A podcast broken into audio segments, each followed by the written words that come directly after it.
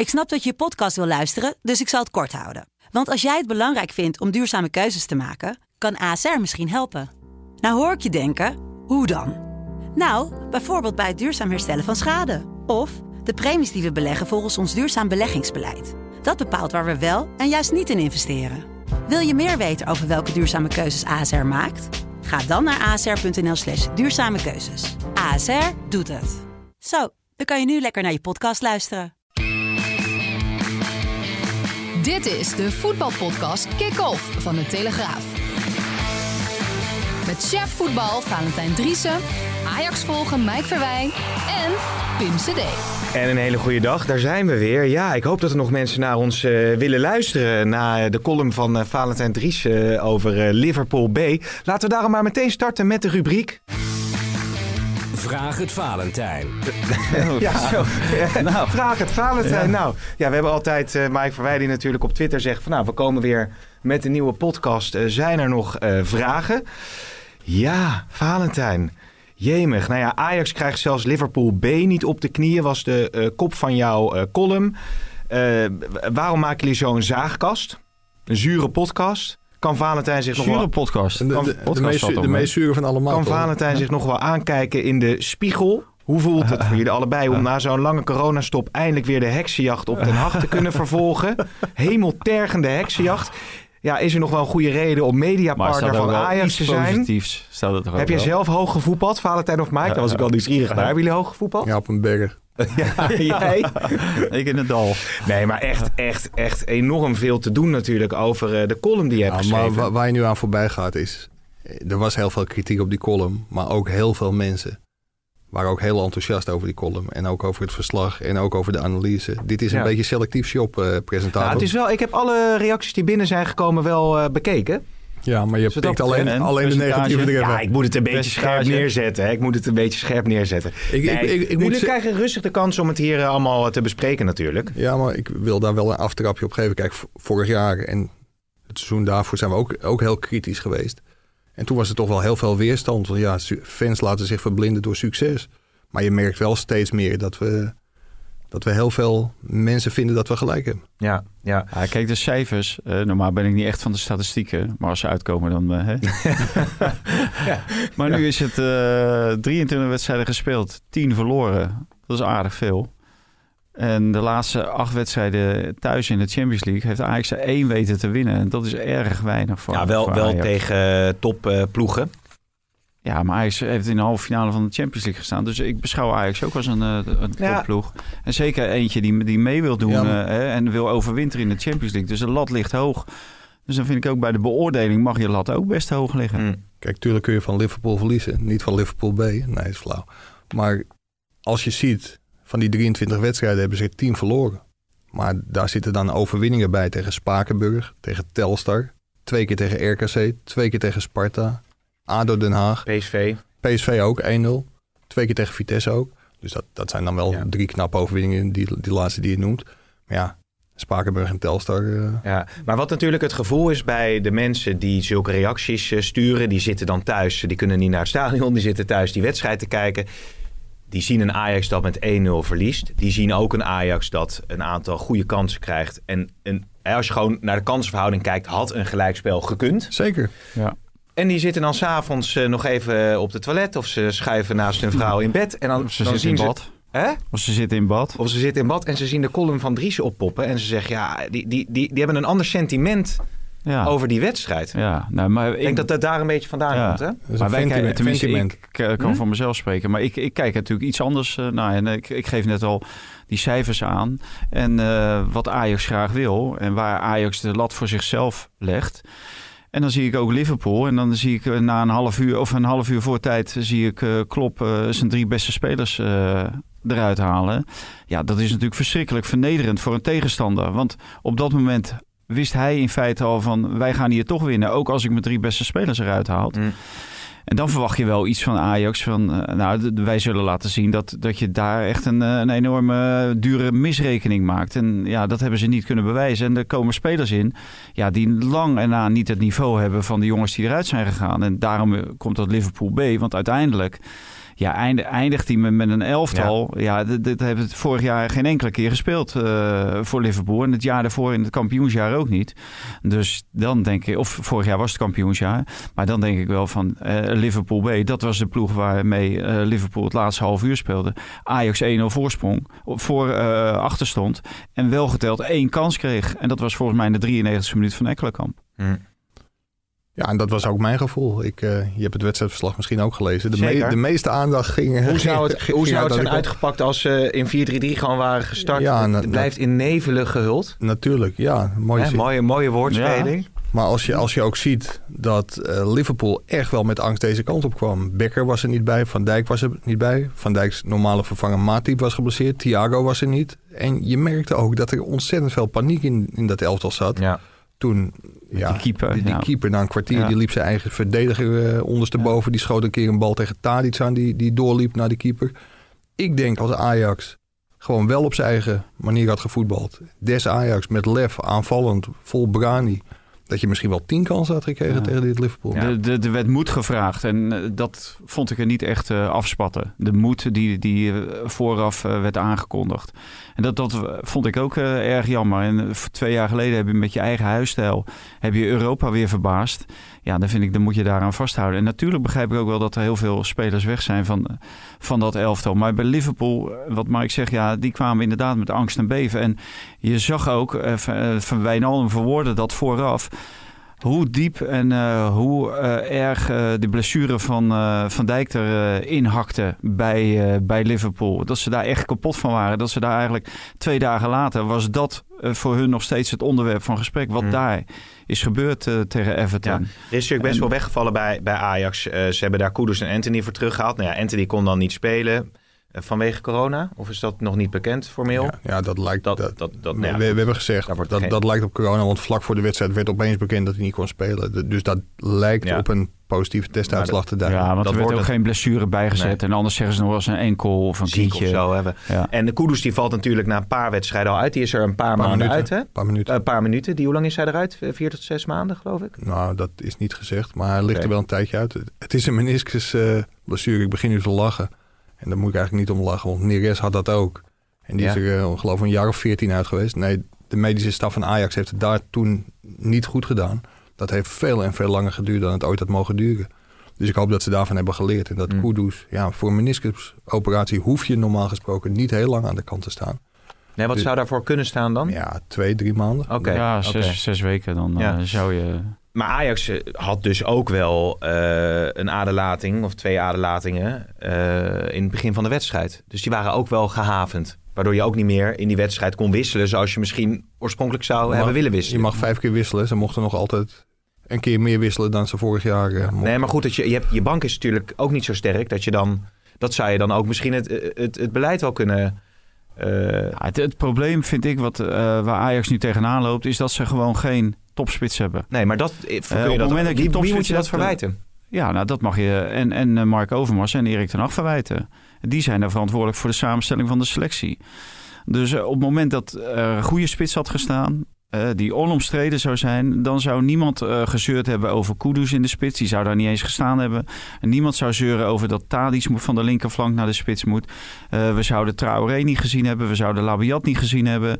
Huntelaar zouden we dan af en toe zien. Omdat dat is dan een sub, een invaller. Ja. Dus die zou dan wat minuten krijgen. Maar dit gaat de Ajax nog lang achtervolgen. Daar ben ik bang. Ja, maar ja, ze hebben 1 groot voordeel. Ze kunnen het over 2 weken, of 2 maanden kunnen ze repareren. Want dan gaat de transfermarkt gewoon alweer open. Dus dan kunnen ze alsnog die spits halen die ze eigenlijk de afgelopen zomer hadden moeten halen. Wat mij wel blijft verbazen. En het is een beetje mijn stokpaardje geworden. Maar Jeroen Kapteijns is in de voorbereiding in Oostenrijk geweest. En daar werd gewoon glashard gezegd dat Ajax alleen op zoek was naar een linksback voor het geval dat Tagliafico zou vertrekken. Het elftal of de selectie is 6 keer in balans geweest. Er was niemand nodig, want hij was dik tevreden, Erik ten Hag. Ja, en dan komt er opeens het verhaal van ik had een spits nodig. Nu blijkt ook wel dat het zo is hoor. Alleen waarom daar nooit open kaart over is gespeeld.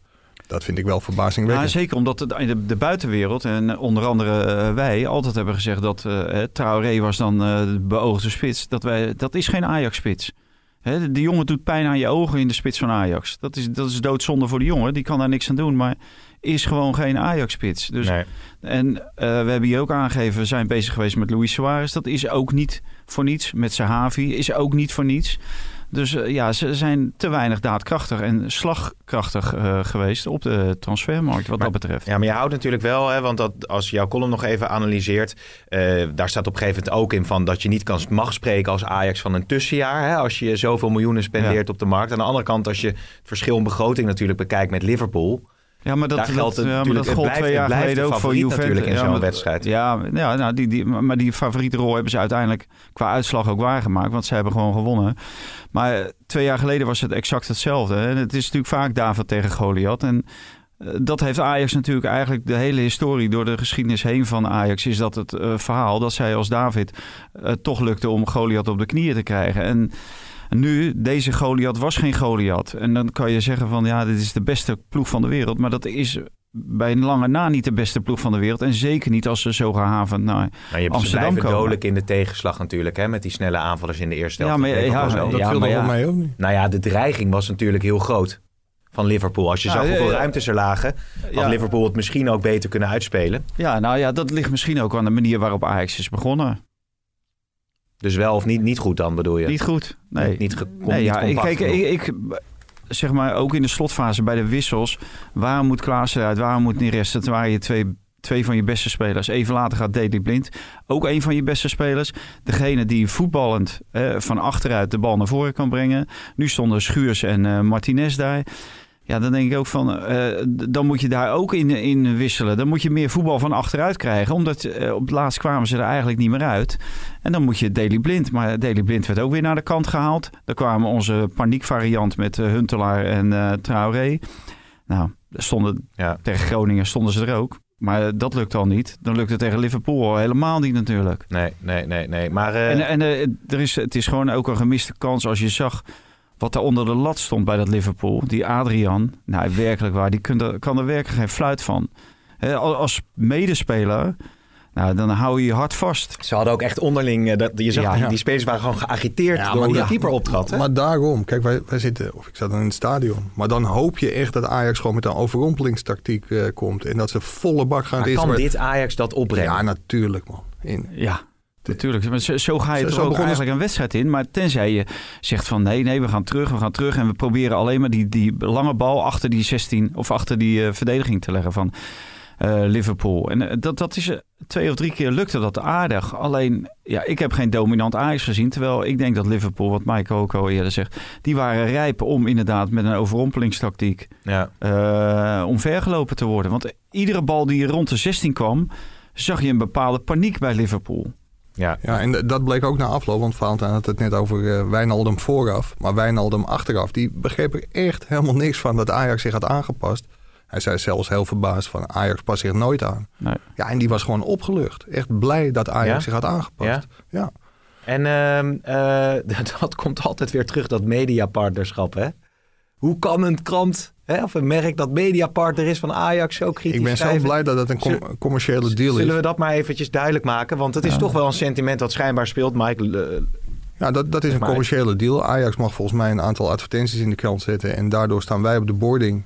Dus het levert af en toe hele mooie foto's op in het Algemeen Dagblad. Als er gescoord wordt en je ziet een heel groot Telegraaf op de achtergrond. Ja.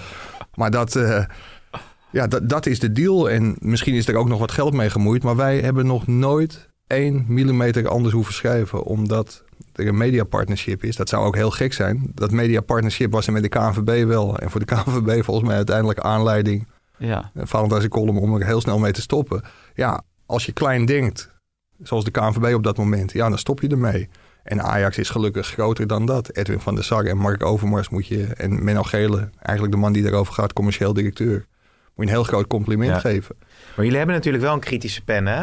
Ja. Als je het ook vergelijkt in het medialandschap. Misschien dat het daarom ook zo opvalt. Ja, maar... Want als je bij spreken 6 kranten openslaat de dag daarna, of je kijkt alle websites. Ja. Nou, iedereen loopt natuurlijk graag de Polonaise. Maar als iets niet goed is, dan zijn wij en Mike en ikzelf dan wel degene die wel de vinger op een zere plek durven te leggen.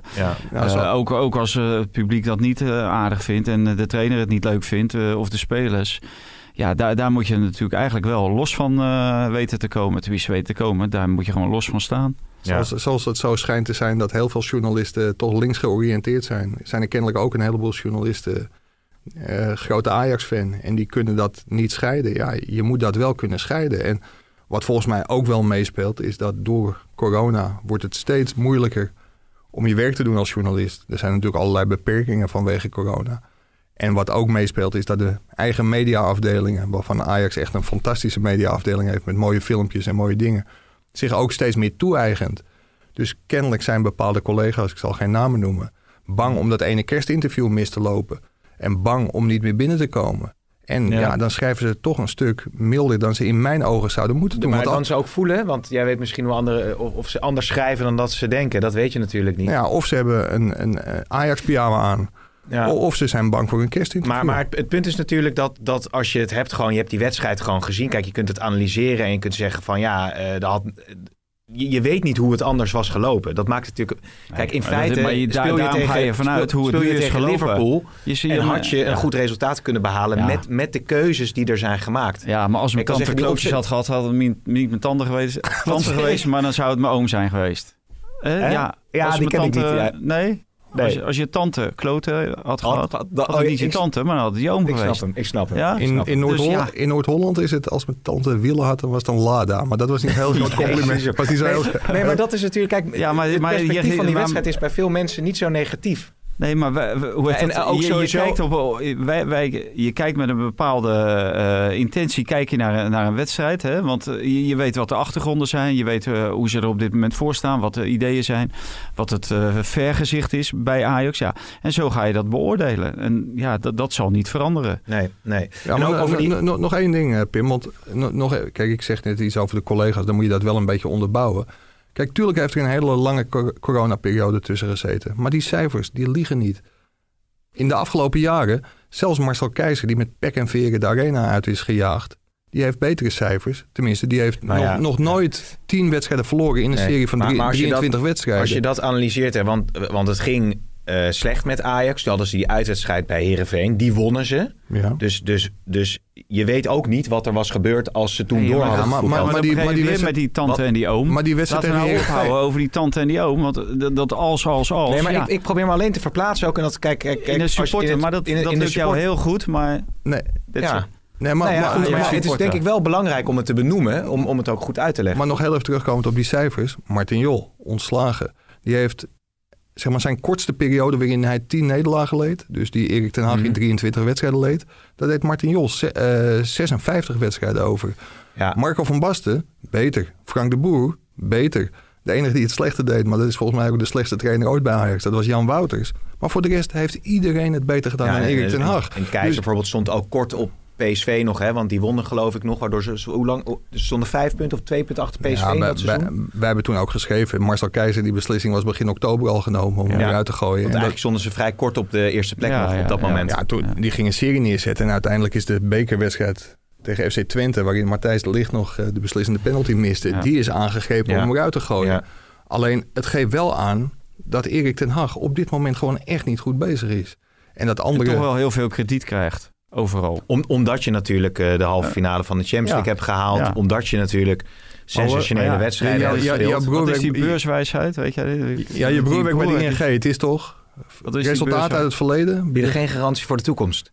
Nee, maar daarom heeft veel krediet. Als je vraagt waarom heeft Ten Hag veel krediet? Ja, er zijn natuurlijk wedstrijden gespeeld de afgelopen jaren. Er zijn een aantal, die mensen bijblijven. Ja. En dat is misschien minder gebeurd onder een aantal van die trainers die je aanhaalt. Ja. Zijn niet dergelijk... Kijk, het is heel knap dat Jol toen de Champions League heeft gehaald met Ajax, kan ik me nog herinneren. Maar, maar niet dergelijk goede resultaten. Maar nu even advocaat van de duivel. Dan krijgen we natuurlijk weer een berg over ons heen. Wij hebben toen ook al geschreven dat de spelers het initiatief hadden genomen. Er waren spelers opgestaan. Tadic, maar je had Frenkie de Jong, Matthijs de Ligt. En we hebben toen ook zeg maar, de hand van Alfred Schreuder benoemd. Ja, en dat het nu voor geen meter loopt. Ja, je mag toch gaan twijfelen aan de kwaliteiten van Erik ten Hag, vind ik. Ja. Die kan zich heel snel en moet zich denk ik met deze selectie ook kunnen herpakken. Maar dat moet hij wel gaan doen. Dat zal dan moeten gaan gebeuren. Te beginnen met VVV dit weekend en volgende week alweer Atalanta. Daar kun je overigens niet van verliezen, denk ik. VVV. Wedden? Ik had een fles whisky of wijn gewonnen. Omdat ik zei, hij gaat met Tadic... wat zei ik nou weer? Niet in de punt spelen. Tegen Heerenveen. Ja, en hij ging ook niet in de punt spelen. Dus daar had ik gelijk in. Maar je hebt, heb je hem meegenomen? Flesje wijn, whisky? Ja, uiteraard. Ja? Ja. Maar waarom zie ik dan niks? Serieus, heb je hem meegenomen? Een wetenschap voor je figuur, hè? Moet je hem toch meenemen? Lekker, man. Oh, je weet wel niet welke whisky, hè? Alsjeblieft, Pim. Dit is een echte Johnny Walker Red Label. Dat is goedkoop, hè? Ik hou wel een beetje van whiskies. Het is niet de duurste whisky. Ik moet zeggen... Maar hij was duurder dan die fles. Weet je wat het mooie is? Het is een liter. Minimaal had dat zwart Black Label moeten zijn. Krijgt hij zo slecht betaald. Maar weet je wat het mooie is? Dat vind je wel lekker. Ik hou van Japanse whisky. Vind ik lekker. En een beetje op chique, hè? Maar wil je hem niet? Dan neem ik heerlijk, joh, heerlijk. Nee, ik drink er wel op vanuit. Ja, weet je wat het mooie is? Vandaag. Lekker. Vanavond neem ik al een slokje, hoor. Nou, ik baal altijd van al die spam in mijn mailbox. En ik was van de week zo blij met gal en gal. Die waren wilde whiskydagen. De whiskies waren gewoon 50%. Dat is toch niet te geloven, zeg. Dan is hij toch goedkoper dan die wijn van jou. Ja, uiteindelijk is die 75. Daar heb ik gisteren voor deze slok van genomen. Maar deze wijn gun je Erik ten Hag niet. Ik heb geen... Nee, is prima wijntje. Die is echt... Nee, Pim, was die lekker? Nee, schandalig. Nee? Als ik hem moet inschalen, denk ik 3, 4 euro. Nee, hij was wel de bonus ook. We gunnen elkaar werkelijk geen enkele goede fles.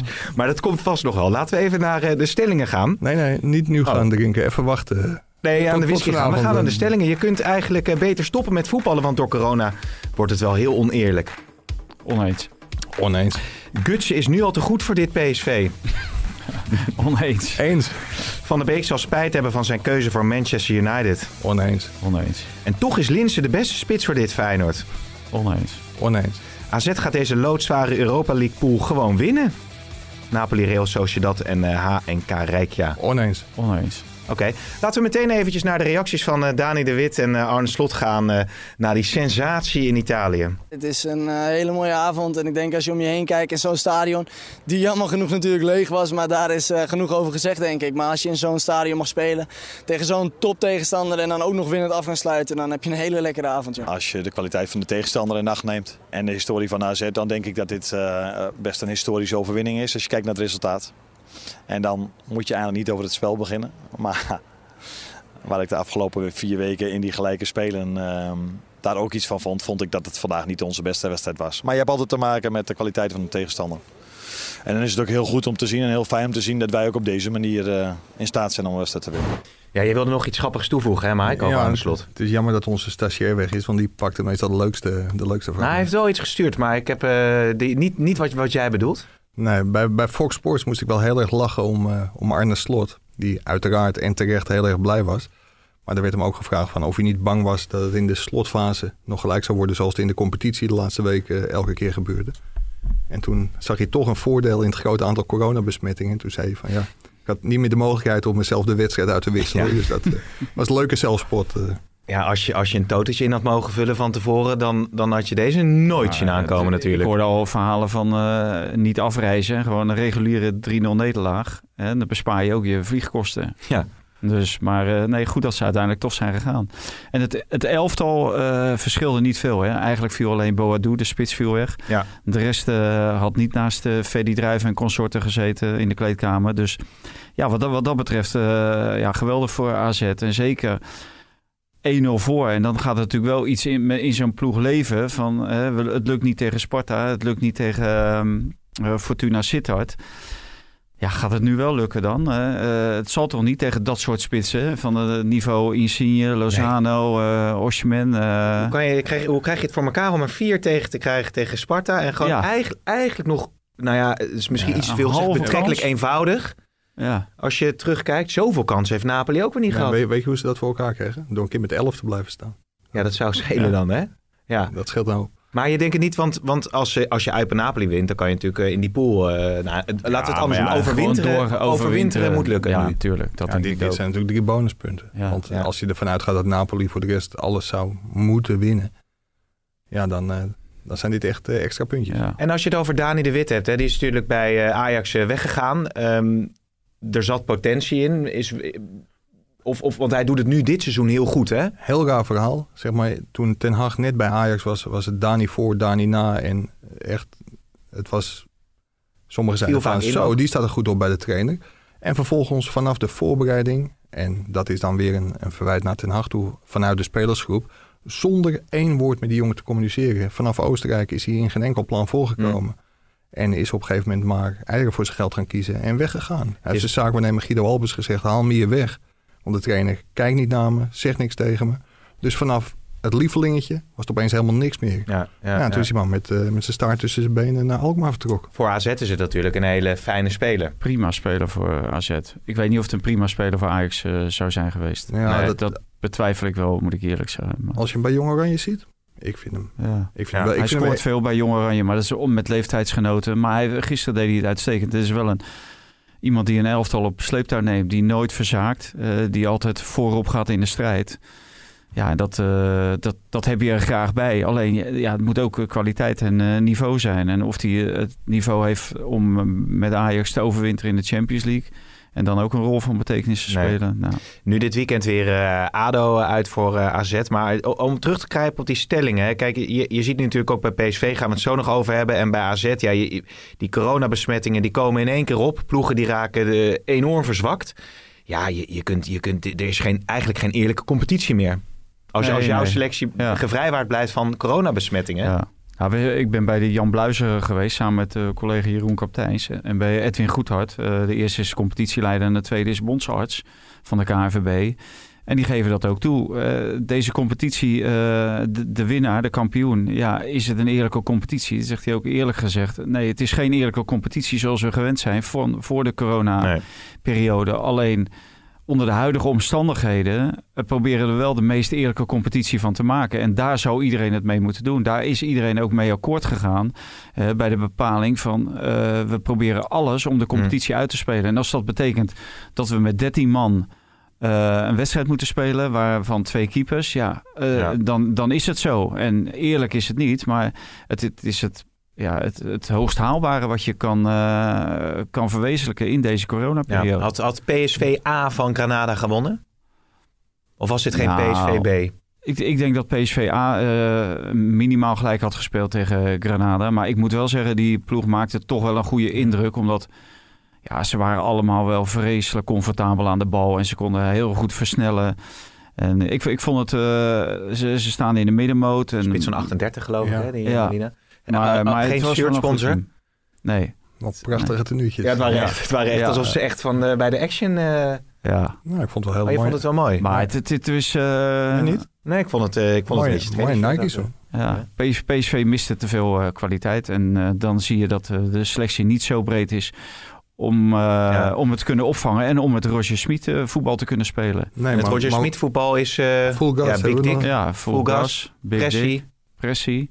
Ja, dus dan moet je op een hoog tempo, een hoge snelheid... moet je gewoon technisch vaardig blijven. En dan moet je kunnen doen wat je ook in een lager tempo kan. En dat is het moeilijkste wat er is. En onder druk. En sommige spelers van PSV...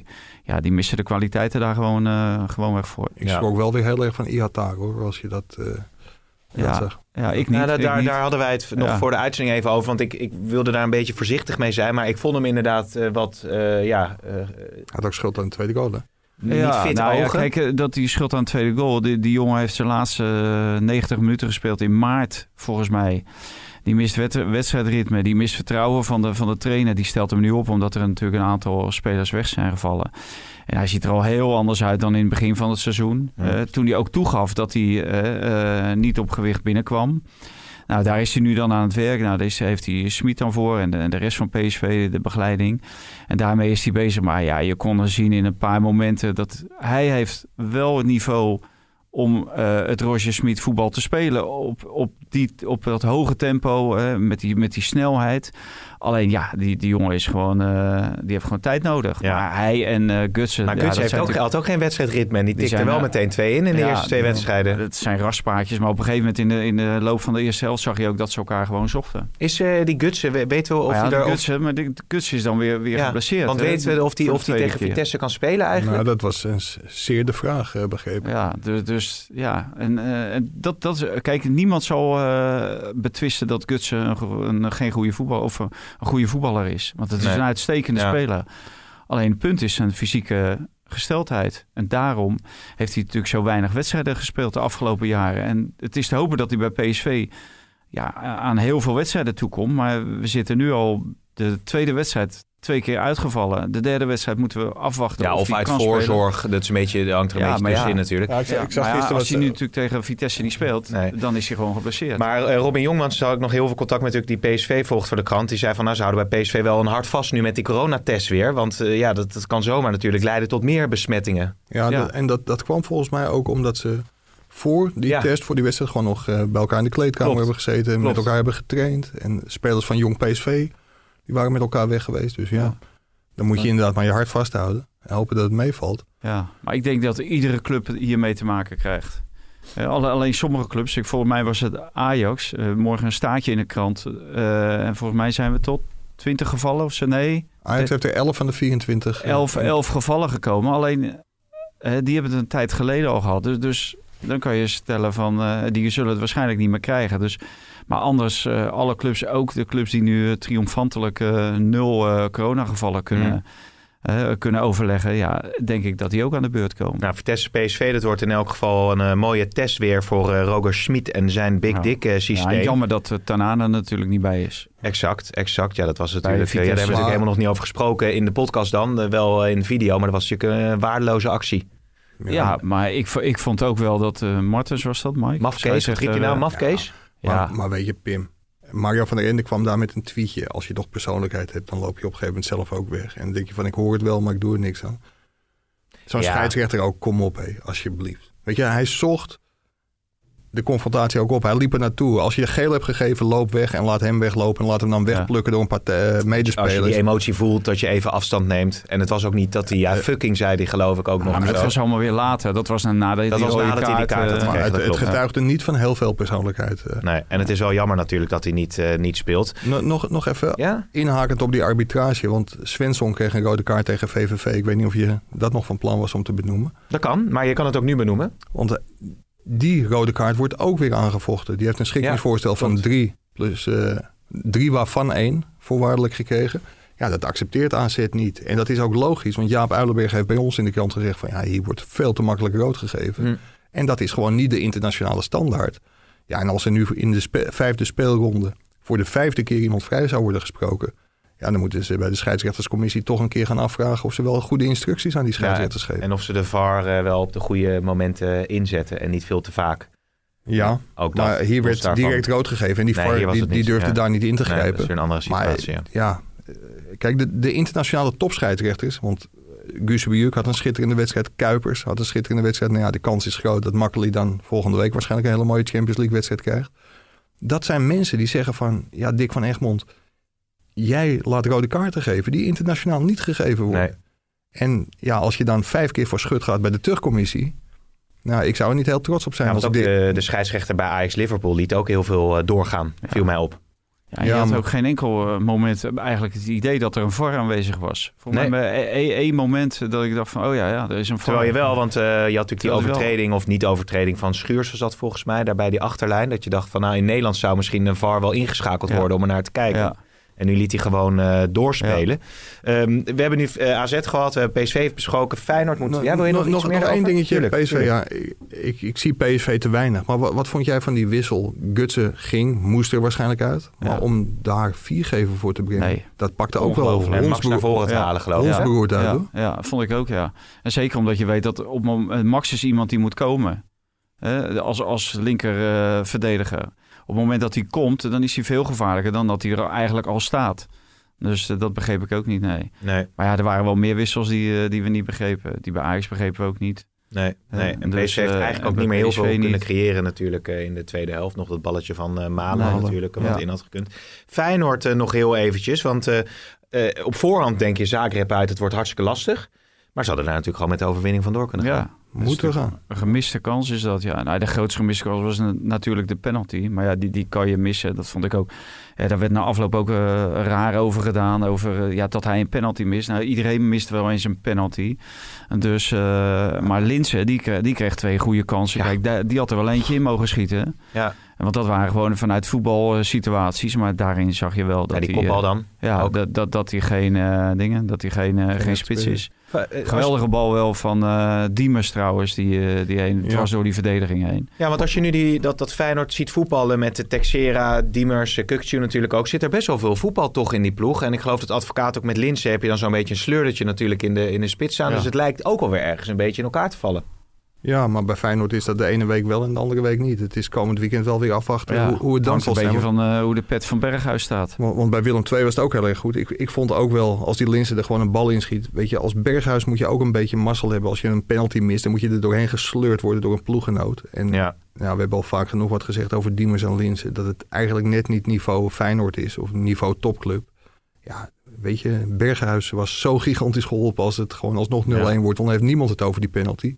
En nu heeft iedereen het over die penalty. Ja. Waarbij ik wel vond, als je zo'n aanloop neemt... en dat werd bij RTL volgens mij ook aangegeven...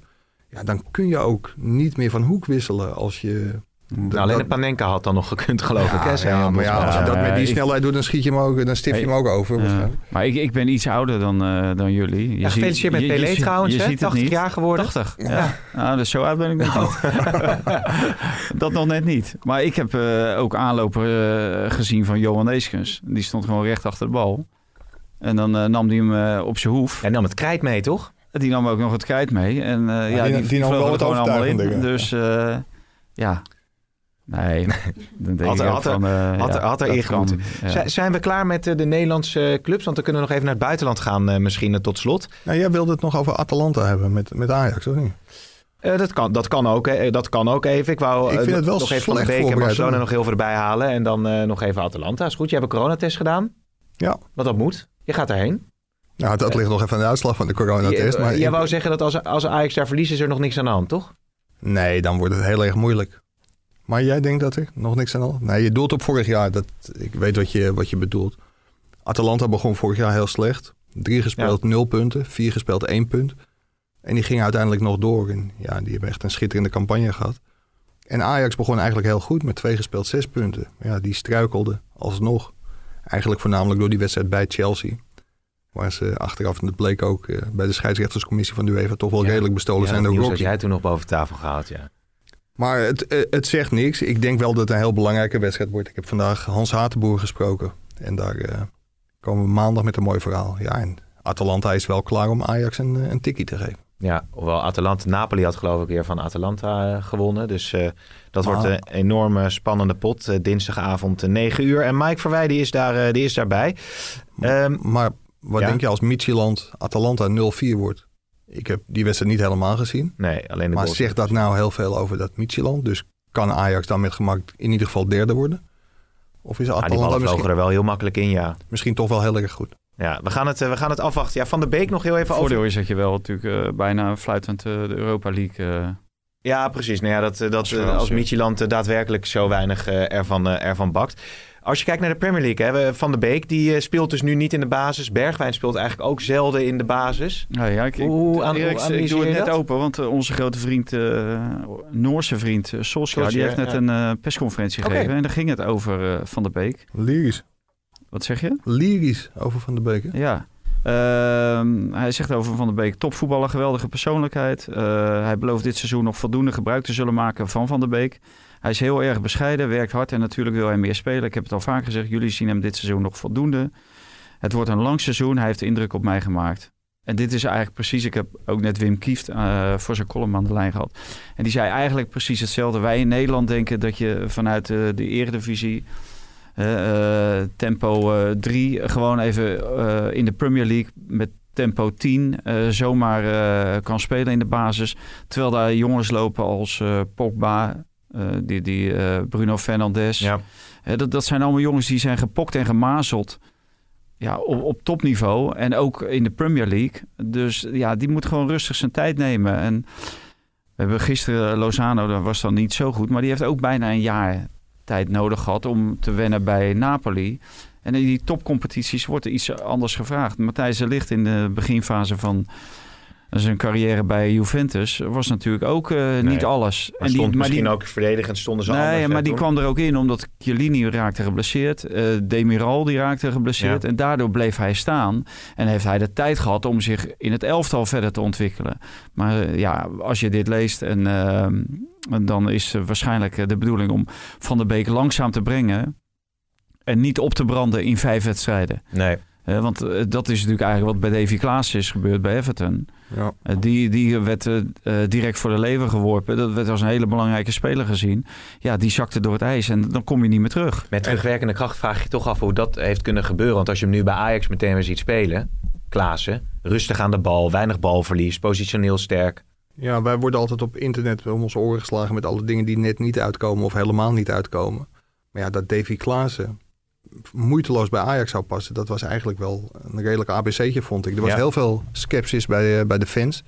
Die is nu al helemaal weg. Ja, die is binnen 2 wedstrijden weg.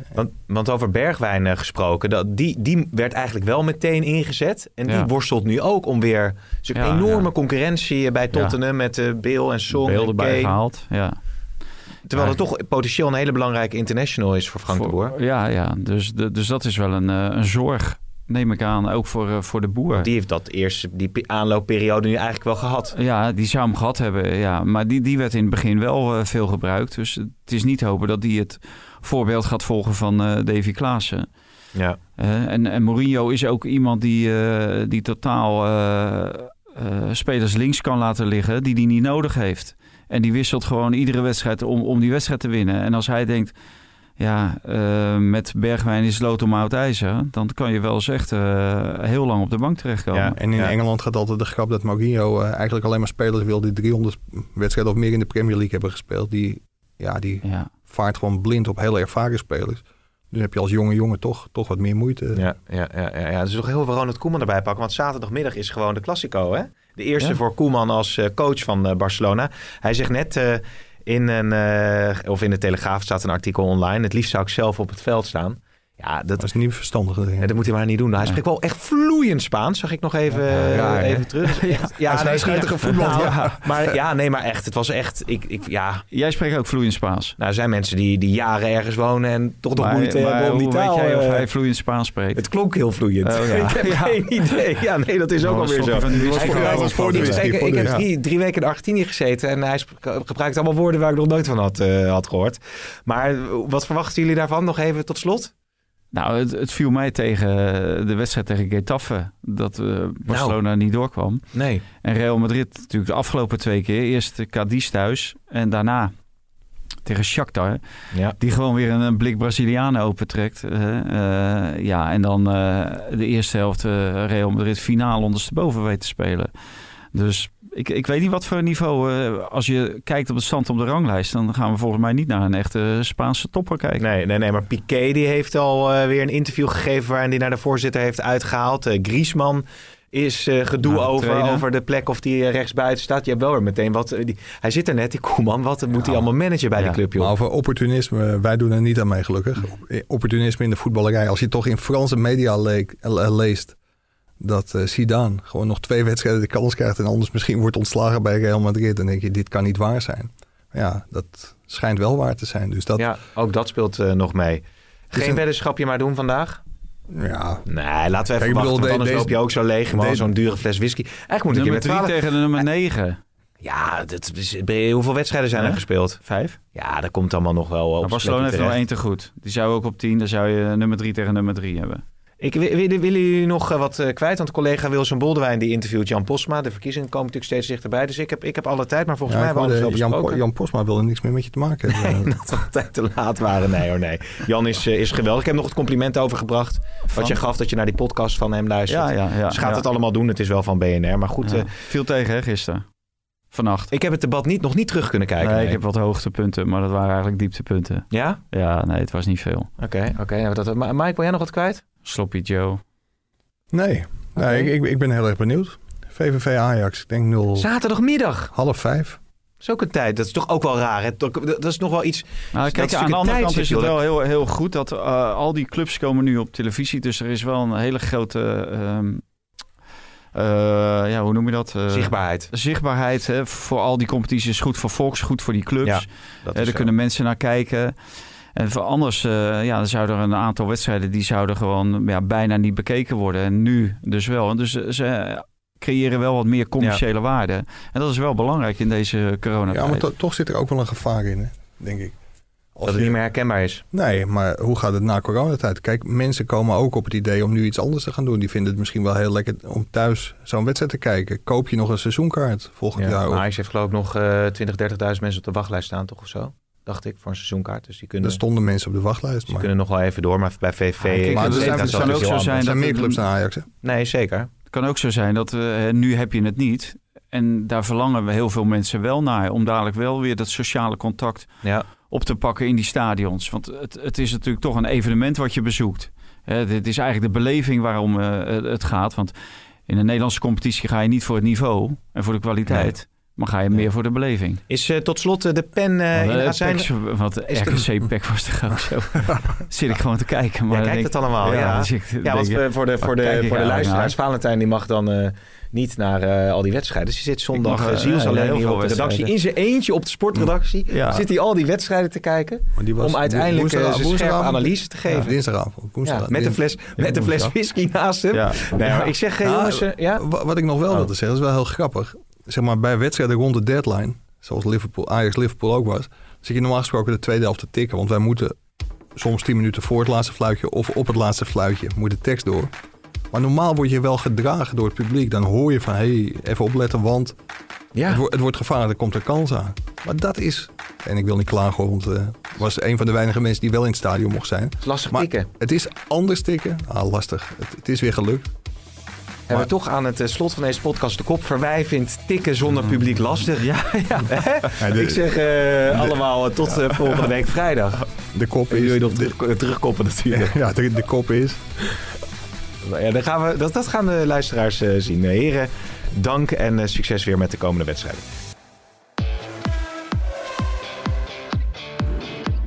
Meer podcast luisteren? Probeer dan ook eens de Formule 1-podcast van de Telegraaf.